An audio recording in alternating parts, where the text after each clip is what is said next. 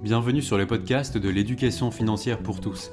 Je suis Oscar et mon but est de te redonner confiance dans la gestion de tes finances en parlant de manière simple de budget, d'épargne et d'investissement, quels que soient tes moyens.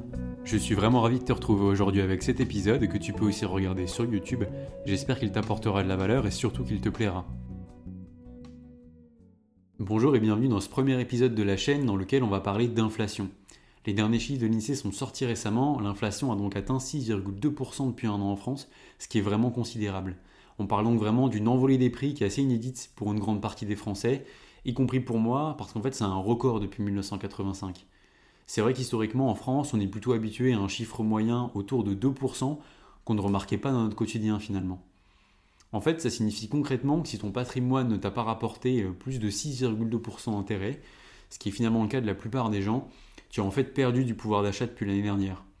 Là, on voit bien que l'inflation, c'est un peu comme un impôt invisible qui cette année vient toucher et précariser la plupart des gens.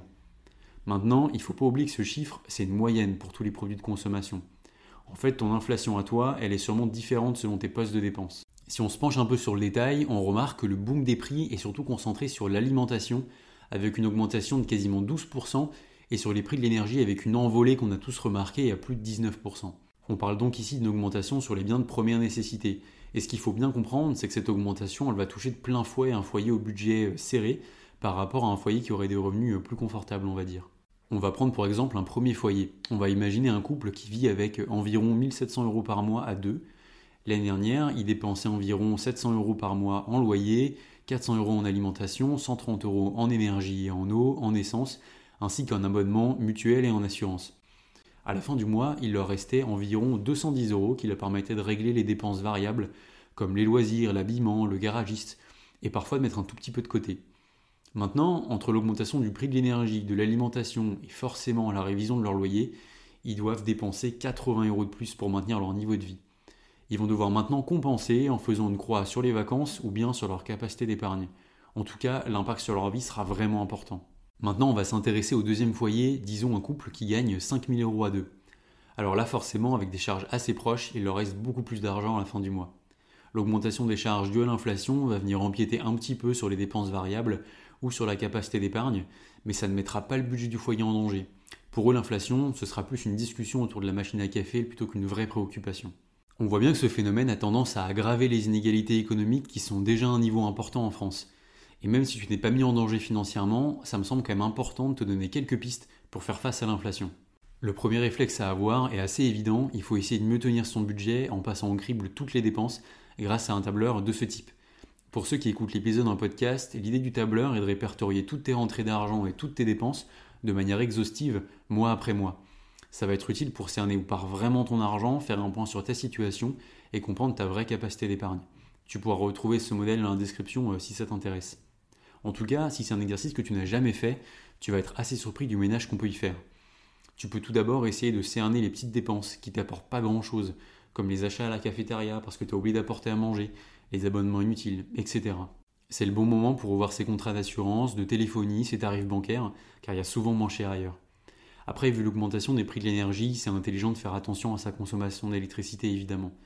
Donc on va débrancher les appareils en veille, on va utiliser des couvercles pour la cuisson et surtout, on va baisser le chauffage ces prochains mois. Au niveau de l'alimentation, tu peux diminuer ta consommation de viande et de produits transformés qui finalement coûtent assez cher dans le panier. Les choses sont quand même bien faites parce que ce qui fait du bien à ton budget est aussi bon pour ta santé et pour la planète, alors il n'y a vraiment aucune raison de s'en priver. Ces petits gestes, ils peuvent permettre de récupérer quelques dizaines d'euros par mois et peut-être de faire la différence pour toi.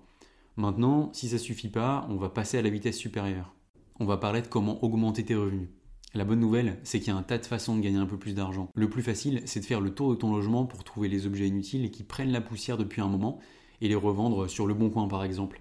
Tu peux comme ça récupérer euh, plusieurs centaines d'euros et c'est personnellement la première chose que j'ai faite euh, à la rentrée cette année.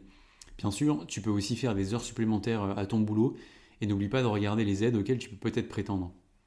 Ensuite, tu peux tout à fait aussi lancer une petite activité commerciale à côté de ton travail alors là, il y a vraiment tout un univers de possibilités selon tes talents. Tu peux proposer ton temps pour donner des cours particuliers, faire des déménagements le week-end, des petits travaux chez des particuliers, de la couverture photo d'événements euh, si tu es photographe amateur. Euh, par exemple, si tu as du matériel professionnel chez toi comme des karchers, tu peux les proposer en location euh, sur le bon coin. Si tu es créatif, tu peux ouvrir ta boutique sur Etsy pour vendre tes créations. Euh, voilà, c'est juste quelques idées, mais en fait la clé, ça va vraiment être de bien comprendre ton profil, tes points forts, pour trouver une activité annexe qui va surtout te plaire et te permettre de gagner euh, quelques dizaines ou quelques centaines d'euros par mois en plus. Maintenant, si l'épargne, c'est pas vraiment un problème pour toi et que ce qui te préoccupe, c'est plutôt la diminution de la valeur de ton patrimoine, alors il n'y a vraiment que deux choses à envisager. La première, c'est d'apprendre à investir. Si comme la plupart des Français, la majorité de ton argent est sur un fonds euro d'assurance vie ou sur un livret A, laisse-moi te dire que tu es en train de faire fondre tes économies. Là, je te parle de rendement réel entre moins 4,2 et moins 4,6% en 2022. Le rendement réel, c'est tout bête, c'est en prenant en compte l'inflation. Donc concrètement, là, on parle de placements qui te font perdre de l'argent. La seule chose à faire, c'est de bien te former sur les placements dynamiques à long terme qui pourront au minimum contrebalancer l'inflation et maintenir ton patrimoine sur le long terme. Je parle ici des grands investissements classiques comme les placements immobiliers dont le marché est indexé sur l'inflation, dans le monde de l'immobilier, tu vas aussi retrouver euh, les placements en société civile de placement immobilier, les SCPI, et le crowdfunding immobilier. Il va aussi falloir t'intéresser aux placements financiers comme les actions, les fonds en actions, les trackers que tu peux retrouver sur Assurance Vie, PEA ou compte titre. Ces placements-là, ils ont un rendement moyen entre 4 et 11% annualisé sur de longues périodes. Maintenant, attention, l'erreur à ne pas commettre, ce serait d'investir avec ses émotions et surtout avec de l'espoir sur des placements euh, alternatifs au rendement promis euh, souvent euh, miraculeux. La base en investissement, en fait, c'est le couple rendement-risque. Si on fait une généralité un peu grossière, les investissements potentiellement les plus rentables sont souvent les plus risqués. Et c'est sur cela que les débutants se brûlent les doigts. En tout cas, on aura l'occasion d'en reparler sur la chaîne, bien sûr. Maintenant, si tu n'as pas accès à ces placements parce que tes moyens financiers sont encore peu importants, intéresse-toi vraiment au livret d'épargne populaire. C'est un livret bancaire qui est destiné aux personnes dont les revenus sont modestes, et en fait son rendement est garanti. Et il n'y a pas de perte possible en capital. Le taux a été remonté récemment à 4,6%, ce qui est juste exceptionnel pour un placement sans risque. Jusque-là, on a parlé de comment se protéger face à l'inflation. Et si je te disais qu'il y a un moyen d'être carrément gagnant dans cette histoire? Ce moyen, ça va être de t'endetter. Et oui, en fait, avec l'inflation, l'argent d'aujourd'hui vaut plus que l'argent de demain. Pour en tirer profit, il faut donc tout simplement avoir des prêts en cours. En quelque sorte, tu vas utiliser de l'argent qui ne t'appartient pas avant que son pouvoir d'achat soit minoré par l'inflation. Bien sûr, je ne parle ici que des prêts qui t'enrichissent, c'est-à-dire des prêts qui vont financer des actifs ou ta résidence principale. Un actif, tout simplement, c'est un bien qui va te rapporter des revenus ou un gain en capital. Par exemple, un studio que tu veux mettre en location ou des actions. Je ferai bientôt une vidéo entièrement dédiée sur le sujet des actifs et des passifs euh, dans le cadre des finances personnelles. Mais revenons à l'endettement. Si tu as par exemple une mensualité de remboursement qui est fixe à 500 euros, cette mensualité elle va peser beaucoup moins dans ton budget dans quelques années quand tes revenus ils auront augmenté euh, à peu près en suivant l'inflation en fait. Maintenant, tu pourrais me dire que le taux des emprunts bancaires est en train de remonter et donc emprunter de l'argent coûte de plus en plus cher. Oui, c'est vrai, mais il n'est pas trop tard. Si on regarde le taux moyen pour les emprunts immobiliers, on s'aperçoit qu'il est que de 2,4% en ce moment, c'est-à-dire presque 4% de moins que l'inflation. On aborde en fait le concept du taux réel, qui est donc bien négatif en ce moment, à moins 3,8% exactement. Les seuls gagnants de cette situation inflationniste sont donc les débiteurs, c'est-à-dire les gens qui ont de la dette. Voilà, j'espère que tu auras appris quelques astuces pour mieux t'en sortir dans cette période compliquée. Si c'est le cas, je t'invite à t'abonner au podcast pour ne pas rater les prochains épisodes, que tu peux aussi retrouver en vidéo sur YouTube.